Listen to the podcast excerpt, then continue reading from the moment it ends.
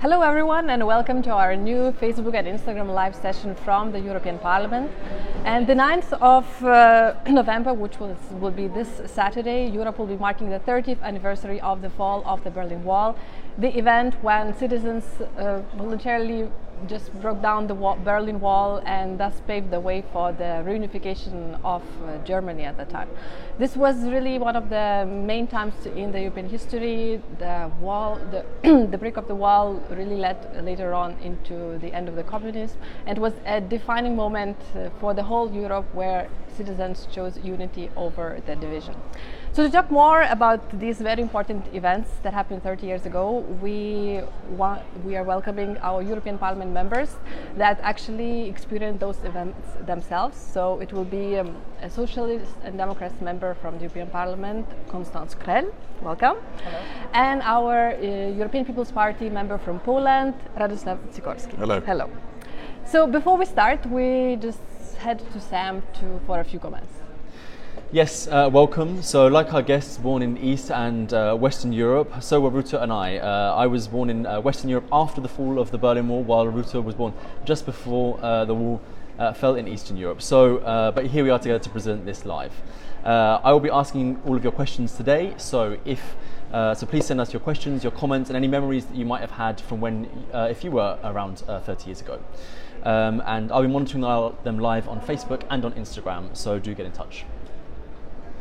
Thank you, Sam, and we'll be waiting for your comments, memories, and questions, of course, to our members of the Parliament. So let's start. And Ms. Krehl, could you share with us your memories of the time, what you were doing at the time, how did you experience that? Yeah, it was for me a very interesting time.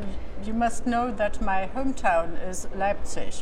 Uh, unfortunately, in '89, I didn't live in, in, in, Leipzig. I was because my daughter was ill. Uh, in, I was living in a small village close to Eisenhüttenstadt. It's far away uh, in the east uh, to the border uh, to Poland, uh, and that's why the 9th of November I visited. I, I saw only in the TV. But it starts already um, in, in, summer 89 when uh, the uh, Hungarian Austrian border was opened, when uh, the people from the embassy in Prague could uh, leave uh, uh, East Germany to West Germany. and for me, as a socialist, it was one date was very important. It was the 7th of October 89, where the first time uh, in the GDR, one new party was created, the Social Democratic Party. And uh, the, the, the, demonstration in, uh, uh in, in, Leipzig the, on, on, Mondays, it was very important. And everybody knew about the situation on the 9th of October 89 when 70,000 uh, inhabitants of the city of Leipzig went to the demonstration fighting for an open border, fighting for a unique German um, nationality. And uh, th this was very emotional because uh, we, we, we, saw that was not a situation that the militaries really uh, make uh, uh, uh, um, wounded somebody or, or, shot somebody or so. It was peaceful and it was the will to come to a to democracy, to freedom, to liberty. And this was, on the one side, very emotional because I never believed that this could be happening in the GDR. Uh, and on the other side, I had the feeling, yes, yes, now happens something. And uh, that was really great. And I think uh, when I remember the right way, I was crying before the TV, seeing that the wall is broken. Thank you. So you'd say that the energy was very emotional yes, all around. Yes, yes, all yes. around Germany. Uh, Mr. Sikorski, as a former journalist, uh, during the time of the events, you were supposed to stay in Poland and cover the, the, the new construction of the Polish government. The visit by Helmut Kohl. Visit, uh, sorry, visit by Helmut Kohl. Uh, but instead of that, you decided to go actually to Germany and cover the events in Berlin. And Kohl and flew to uh, to Germany when he heard that the uh, wall uh, was falling down. I made it to the wall on the 10th. But before I share okay. my experiences, I want to acknowledge a person who made a difference because you said the people broached the wall. Well, actually, a, a, colleague of mine from Harvard found the Stasi officer who decided to lift the barrier. He, he may still be alive, and it's a fascinating story because he was annoyed at his authorities. Apparently, he also thought he had cancer at the time, and um, uh, happily not. And, and he made history because it was the combination of the regime not willing to use extreme force mm-hmm.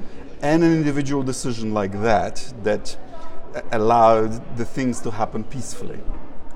Um, we made it with an American journalist uh, called Anne Applebaum to the wall on the 10th, and um, you know, near the Brandenburg Gate, it wasn't actually a wall; it was a kind of platform, mm-hmm. and we gathered there on top of it, you know, knocking it and drinking and so on. But it, it was much weirder than people uh, remember, because some of the people on top of this platform started, um, I don't know why, but jumping to the eastern side and then the East European police would throw them back. um, and of course, it was uh, wonderful, tinged with an anxiety on my, my part because I had no illusion that this would lead to the unification of Germany. Right. And you know, our historic experience with Germany uh, was mixed in the past. Uh, and I'm so happy to, to say that uh, my fears proved unfounded and actually you even have a kind of personal experience as well. It's an important moment for you because the person that you went there with as a former journalist the american journalist well, later on became your wife. We've and she actually came from the now. other side of the world as she's american so really from two sides of the wall so could you describe us um, the energy of that time or can you tell us if you kept the piece of the wall I have a piece of the wall. Somewhere? There was another aspect because we were there uh, with an American colleague of my wife's who lived in Berlin, and we sort of jumped off the platform by about 3 a.m. and he said something is not right in Berlin, in West Berlin. And I said, what? Shops are open. And we went into one of the shops and he said uh, to the shopkeeper, why are you open? Are you, aren't you afraid of union regulations? And the guy said, The wall is open. I'm open. I'm ready to take the consequences. All right. I see everyone. and you had these mm. containers put up by banks uh, paying out um, uh, money, daily the daily allowance to, to, the, to the people coming from the east. A sort of welcome yeah, money. But when I can add one more sure. sentence, uh, that is the, the view from West Berlin from East Berlin. It was in the days before. It was much dangerous. There was mm. no information how this could end, and that's why it was the, the personal decision of many, many, many people in the GDR to go on the streets, to demonstrate, to go to the wall, even if they don't know what would happen. Mm. And we no saw uh, uh, some months before the situation on the uh, in, in China uh, where the police was uh, sure. shutting sure. and shouting, and and this was for them dangerous in West Berlin it was more comfortable. oh, I came to the wall from the east, from Poland from yeah, Poland. Okay, yeah. And then we went to Checkpoint Charlie, which ah, normally wasn't yeah, open for for indeed. for us. And then and Stasi said, "All right, go." Yeah, then, then, then you see uh, how difficult uh, this uh,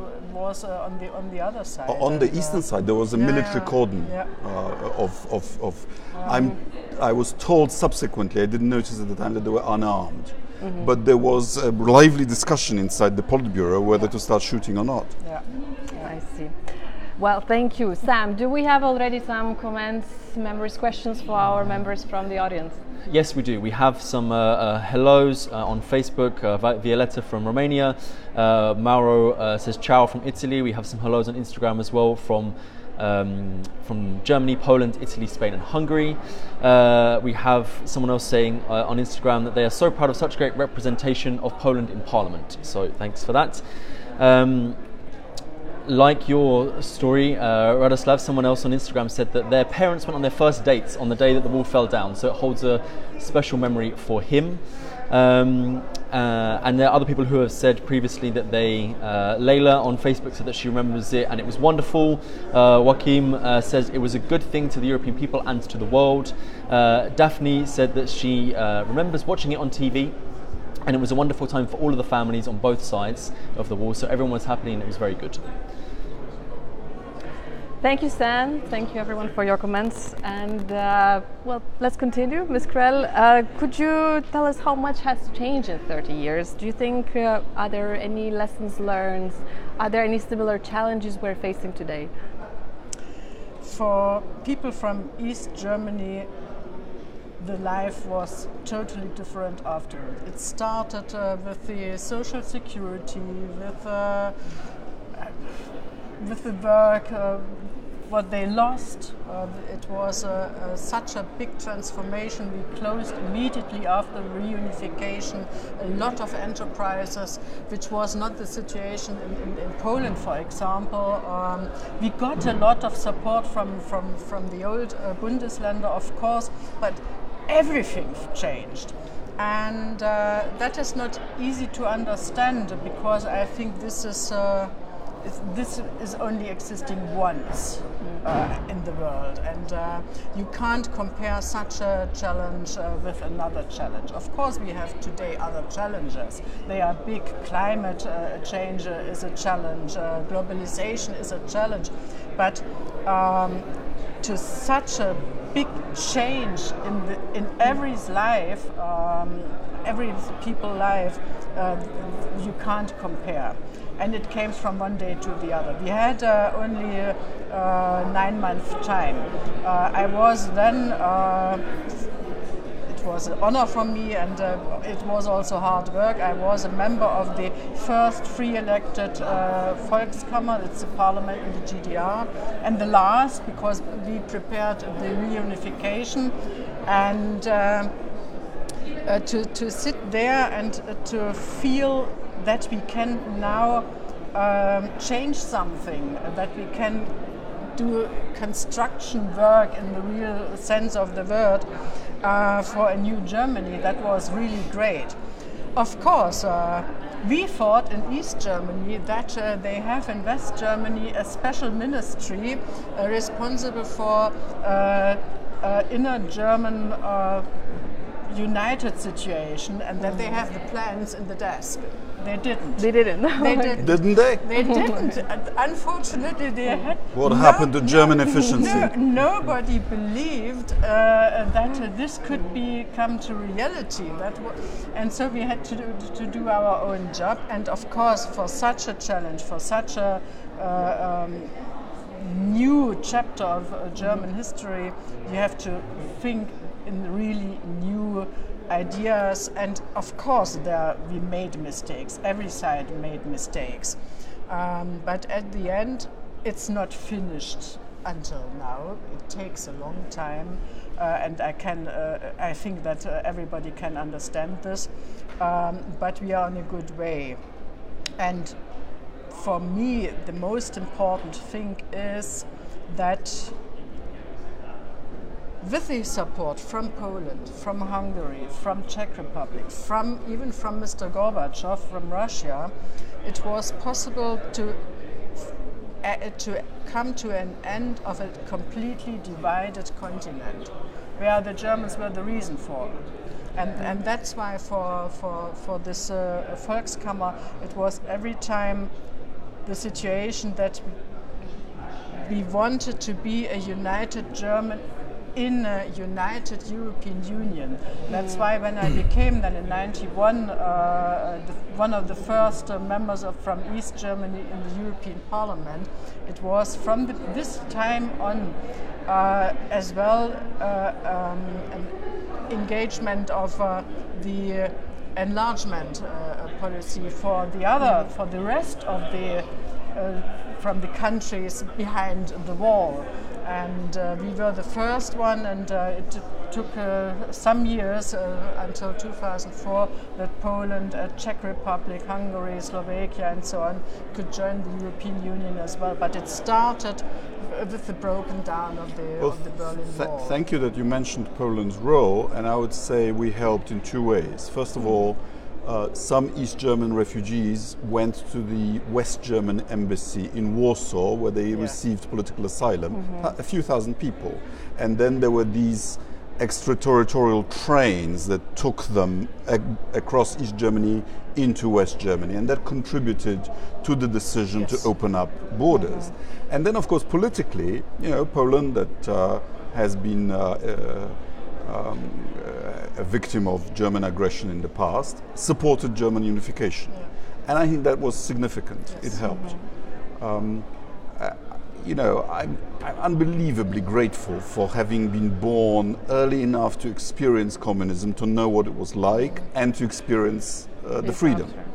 Uh, there is a Wordsworth um, poem about the French Revolution. Bliss in that dawn was to be alive, but to be young was the very heaven. And I think we've achieved uh, enormous success. Uh, I mean, Poland, for example, has not been catching up with the West this fast ever in its history. We started at 33, 35% of GDP average per person by comparison with Western Europe. We are now at 70%. But I'll say one thing um, the Berlin Wall was built in 1961 to prevent people from migrating to the West. Yes. And when it fell, people started migrating to the west en masse again. And East Germany has become depopulated. I'm told that it now has about as many people as it did in 1905. So there are some challenges. And in. Poland, we've had that too. You know, once you give people freedom, people use that freedom to, uh, to, to, to seek opportunity. It's not a bad thing, but it's, um, but it's a challenge. But it's changing meanwhile. My hometown Leipzig is now growing. Uh, we were directly after reunification, or some, some years after reunification, we had only uh, 400,000 inhabitants uh, coming from 500,000. And now we have 600,000. We are growing. Young people come back. Uh, uh, and uh, other people coming to, to, to, to Leipzig meanwhile because we could have a development in the last uh, 30 years which is really uh, for the future. It was a sustainable development and we, we, had, we had as well a very big support from the European Union. It helped us very, very much. So the Brexit situation is looking hopeful. different. Only about 38% of Poles living in Britain have registered Yeah. to remain. So we are hoping That some will come back. some of them will come back. Well, actually, talking about the young generations, uh, do you think they could even imagine having this kind of world now in Europe? How would you tell this story to to your children? Did you tell the story to your children later on? Like, uh, how would you describe these events? What these young kids well, should learn easy. from You still this? Hmm. have a wall between North Korea and South Korea. So it's easy to. I went once with my children. They were not. s- They, they, were, were already alive uh, in '89. They were they were born in uh, '85 and '83. Uh, but they don't have any remembering. I was once with them, uh, with them uh, in holidays in Cuba, and I my target was to show them what is real communism, that they have a, a, a picture of the reality of uh, what communism means. And this, and we went through the country. We went uh, into empty shops. Uh, we, we, we saw that there's no uh, public uh, uh, infrastructure, nothing, and uh, that was really helpful So for you them. showed them a real example, right? Yeah. The one thing I regret is that um, um, uh, communist era jokes are a separate civilization that's being lost and forgotten, and some of them are wonderful, were wonderful. You know, what was communism? The longest road from capitalism to capitalism. and there's so many of them. nice description. well, Sam, uh, do we have more comments? On Yes, we have more comments and some questions as well. So I will ask a few, and, and people have shared their memories. So I want to share a couple with you now. Um, uh, Carmen uh, says that she visited Berlin twice. Uh, once in 1976, uh, the second time in 2017. Uh, when uh, she lives in Bucharest, but when they visited in 1976, they were not able to go to the Brandenburg Gate, and police came and chased them away. But in 2017, they were delighted to pass over the sign in the pavement that showed the former wall. So clearly, there's someone who has now seen a big change from when they were there before. Uh, another story we were asking uh, just now, you know, whether people could imagine it falling in the first place, and someone, uh, Mal on Facebook, has said that it's uh, interesting to hear what people say about it now, uh, because um, if you'd asked most people in 1986 whether they thought the wall would come down three years later, the answer would have been an, uh, an incredulous no way. and the Mal said that they never thought the Berlin Wall would come down in their lifetime, and certainly not in the way that it did. But they're very pleased for the German people. we also have a question from Instagram uh, from Ricardo, who said that although he was not born uh, um, before the wall uh, fell down, uh, he wants to know why was this moment not used better for deeper European unity. I'd just like to point question. out that some people did predict the fall of communism. Mm-hmm. You can mm-hmm. check this. In January 1989, I had a covers uh, a cover article in an American magazine called National Review entitled "The Coming Crack Up of Communism." So there were some predictions. But uh, answering to, to the question, do you think that uh, this fall of the wall could have been used for better? Like we could have achieved even more things in these 30 years? Or you think it's perfect the way it is at the moment? Look, I think I was a member of this parliament since February 91. Mm. And uh, this is more or less uh, 30 years ago, and uh, that's a big part of, of history in the mm-hmm. European Union. And we made a lot of progress. But you have to see also the, the difficulties. It is a difference if you have 12 member states uh, in 91 mm-hmm. or now 28 or 27 or 27 and a half. Um, and uh, with a growing family, uh, you, you have uh, you need time to discuss, to come to compromises. Uh, we had a development that the European Parliament has much more responsibilities, mm-hmm. but of course there are steps we have to go in future. And of course, in the, afterwards, I can say, if we would have uh, in 2000 a su- more successful uh, summit uh, in uh, in Nizza, uh, then we would better prepared as European Union to take over 10 new member states and we are working even now with a system from the beginning of the European Union, with where we were six, six member states. But yes, mm. these are problems, uh, but I think we, we have done the, the very best in this situation. And you, uh, we, we, we, can't forget that a lot of the member states and of the people were a little bit afraid mm. how a bigger Germany will work and will deal with more power in the European Union. And I think uh, this was a good development that uh, Germany is not the big powerful country, but it's working every time, especially closely with, with France. We tried to do this with Poland. I think that it's very important that we are really in the uh, uh, on, the, on, the, bottom, and that we uh, we are in a team of uh, uh players of member states uh, there. And this was not quite clear in 1990 or 1991. No? If you'd asked me in mid 80s, what will Europe look like? in 35 years' time. And you told me that it will be integrated, Poland will be a member of the EU, of NATO, much more prosperous, with some problems, but, but that it would be like it is today, I would have said that's an impossibly optimistic dream. Yeah. And yet, of course, people have rising expectations. Of course. Yeah. And that's what we need to deal with. And of course, young generation always has new ideas because it takes what the previous generations built for granted. That's normal. Uh, but we now have to acknowledge that for as murderous an empire as the Soviet Union was, mm-hmm. for it to collapse relatively peacefully with only a few hundred people dying was a was actually a miracle. It was was worse, was, right? was unbelievably lucky. So, Mr. Sikorski, how does these events actually shape the future of your political life? Did you decide to be get more involved in the politics, become a member oh, yeah. of the European I mean, Parliament? Before 1989, I was doing politics in the sense that I was visiting uh, uh, anti-communist trouble spots. I, I, was a war reporter in Afghanistan and Angola and in Yugoslavia because I didn't have a country, a free country in which I could uh, have a career. So without the collapse of communism, I wouldn't be who I am. Uh, so I was very lucky in that too. Um, and, and, and even more so, at the beginning of our rebuilding from communism, there was a, a shortage of people who knew the West, spoke English, but were willing to come back and, and rally around and, and, and take up uh, um, uh, the reform. So, uh, you know, I, I, was very lucky to be able to join that wave.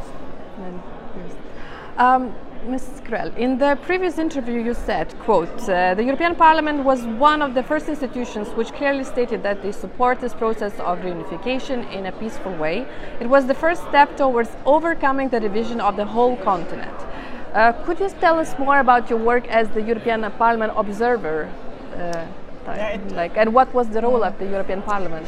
That, like, that I could become uh, observer in the European Parliament in '91 was the result of a report of the European Parliament from Alan Donnelly. He came from uh, UK, from Labour, and uh, he organized of course, together with his uh, colleagues, a report where was uh, clearly supported that uh, bigger Germany has to have uh, more seats in the European Parliament. Mm. And the decision was there was an imaginable red line of 100. It means it must be under 100. Uh, and so we got uh, for Germany 99 seats. And uh, um, this were uh, 18 more than before. And um, the parliament said because they didn't want to repeat the European election only for East Germany. And so they said um, the observers can come, they have the same rights uh, as every other uh, parliamentarian, with the exception of uh, speaking in the plenary and vote in the plenary. We could vote in the, in the, in the committees and we could speak there and all. We could do everything what everybody else has uh, done as well, uh, but we could not vote in the plenary and in the and could not speak there.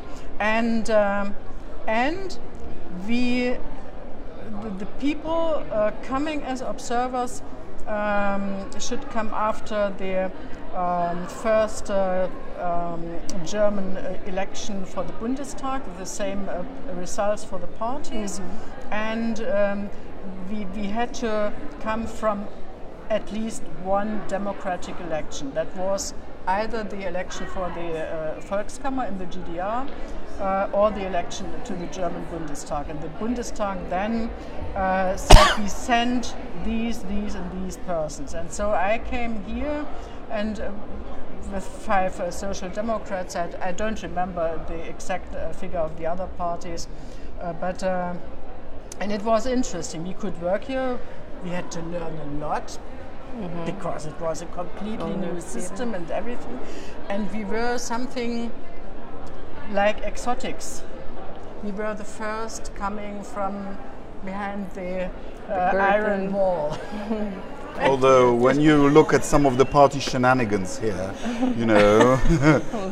yes, uh, yes, uh, yes. But it, it, it, was a fantastic time because we got a lot of solidarity, a lot of interest, but I also learned because uh, in East Germany, very quickly, uh, there were there were some uh, estimations which we could not fulfill. No, no way. Uh, not after half a year of unification. And uh, then I was, uh, for example, in the first year in, in Lisbon visiting the parliament, the social affairs committee, and learned they have a high unemployment rate. They have problems. They have really big problems. We are not alone with problems. And then to share the situation and, and to learn it was extremely helpful for, for us, and uh, it was extremely interesting. I see. you see well, I'm thank still there. You're still here. you both are still here. So we could talk for hours and ages because, of course, uh, it is a very important topic. Uh, we will be finishing at the moment. Maybe just few words, really, for the end for this Saturday for the 30th anniversary. What would be your wish for Europe for the future, like in one sentence, uh, Mr. Sikorski? Well, I think we stay. We have to stay faithful to the idealism of that age uh, that it's not just about material goods, it's about freedom, democracy, human rights. Uh, we should not forget that that's what people made huge, made huge sacrifices for. And things are not for granted, right? Yeah, and we have not to forget uh, that we have to fight for this uh, as well in future. And nationalism and terrorism is not the right answer. The European Union and their values, that is the right answer. Thank you. Thank you very much, both of you. Thank you, Sam. Thank you, everyone who watched us and sent us their stories and